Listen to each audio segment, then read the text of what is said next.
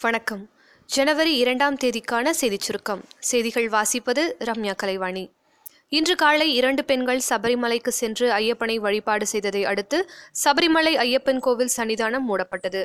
இதனால் ஒரு மணி நேர பரிகார பூஜைக்கு பின்னர் சபரிமலை ஐயப்பன் கோவில் சன்னிதானம் மீண்டும் திறக்கப்பட்டுள்ளது. பழைய பேருந்துகளுக்கு பதிலாக பிஎஸ் ஃபோர் பேருந்துகளை பயன்பாட்டிற்கு கொண்டு வருவதுடன் சென்னை கோயம்புத்தூர் மதுரை மாநகரில் சுற்றுச்சூழலை பாதிக்காத மின்சார பேருந்துகளும் அமல்படுத்தப்படும் என ஆளுநர் திரு. பன்வாரிலால் புரோஹித் தெரிவித்துள்ளார். மேலும் பொங்கல் பரிசாக அனைத்து குடும்பங்களுக்கும் ஆயிரம் ரூபாய் வழங்கப்படும் எனவும் அவர் சட்டசபையில் அறிவித்துள்ளார். ஜம்மு காஷ்மீர் மாநிலம் ரஜோரி பகுதியில் கடும் பனிப்பொழிவு காணப்படுவதால் இயல்பு வாழ்க்கை கடுமையாக பாதிக்கப்பட்டுள்ளது.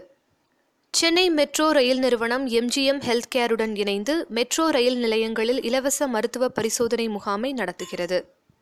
பிளாஸ்டிக் தயாரிப்பு தொழிற்சாலைகள் மற்றும் கோயம்பேடு பிராட்வேயில் உள்ள மொத்த விற்பனை நிலையங்கள் மார்க்கெட்டுகளில் மாசு கட்டுப்பாட்டு வாரிய அதிகாரிகள் சோதனை நடத்தி வருகின்றனர். ஈரோடு மாவட்டத்தில் இன்று இரண்டாவது நாளாக பிளாஸ்டிக் தடையை மறுபரிசீலனை செய்யக்கோரி உற்பத்தியாளர்கள் கடையடைப்பு போராட்டத்தில் ஈடுபட்டனர். ஆதார் சட்ட விதிகளை மீறினால் ஒரு கோடி ரூபாய் வரை அபராதம் விதிப்பதற்கான புதிய திருத்த மசோதா இன்று தாக்கல் செய்யப்பட்டது. திருவாரூர் தொகுதியில் வேட்புமனு தாக்கல் நாளை தொடங்க உள்ள நிலையில் வேட்பாளர்களை தேர்வு செய்யும் பணியில் அதிமுக திமுக மும்முரமாக ஈடுபட்டுள்ளன. பன்னாட்டுச் செய்திகள்.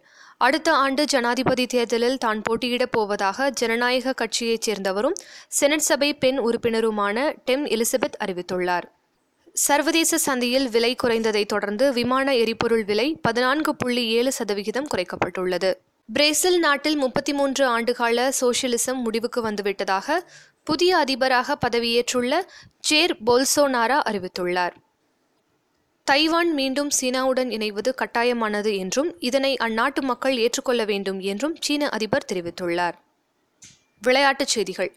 சிட்னியில் நாளை தொடங்க உள்ள நான்காவது டெஸ்ட் கிரிக்கெட் போட்டிக்கான பதிமூன்று வீரர்களின் பெயர் பட்டியலை இந்திய கிரிக்கெட் கட்டுப்பாட்டு வாரியம் வெளியிட்டுள்ளது. இந்த பட்டியலில் இஷாந்த் சர்மா இடம்பெறவில்லை. அவருக்கு பதில் உமேஷ் யாதவ் சேர்க்கப்பட்டுள்ளார். நியூசிலாந்து இலங்கை அணிகளுக்கு இடையேயான ஒருநாள் கிரிக்கெட் தொடர் நாளை மவுண்ட் மவுங்கானுயில் தொடங்குகிறது. அடுத்த ஆண்டு ஆஸ்திரேலியாவில் நடக்க இருக்கும் இருபது ஓவர் உலகக்கோப்பை கிரிக்கெட் போட்டியில் நேரடியாக சூப்பர் டுவெல் சுற்றில் அடியெடுத்து வைக்கும் வாய்ப்பை இலங்கை வங்காளதேச அணிகள் இழந்துள்ளன. நாளைய சிறப்பு. வீரபாண்டிய கட்டபொம்மனின் பிறந்த தினம் மற்றும் வேலு நாச்சியாரின் பிறந்த தினம். இத்துடன் இன்றைய செய்தியறிக்கை நிறைவு பெறுகிறது. மீண்டும் நாளை சந்திப்போம்.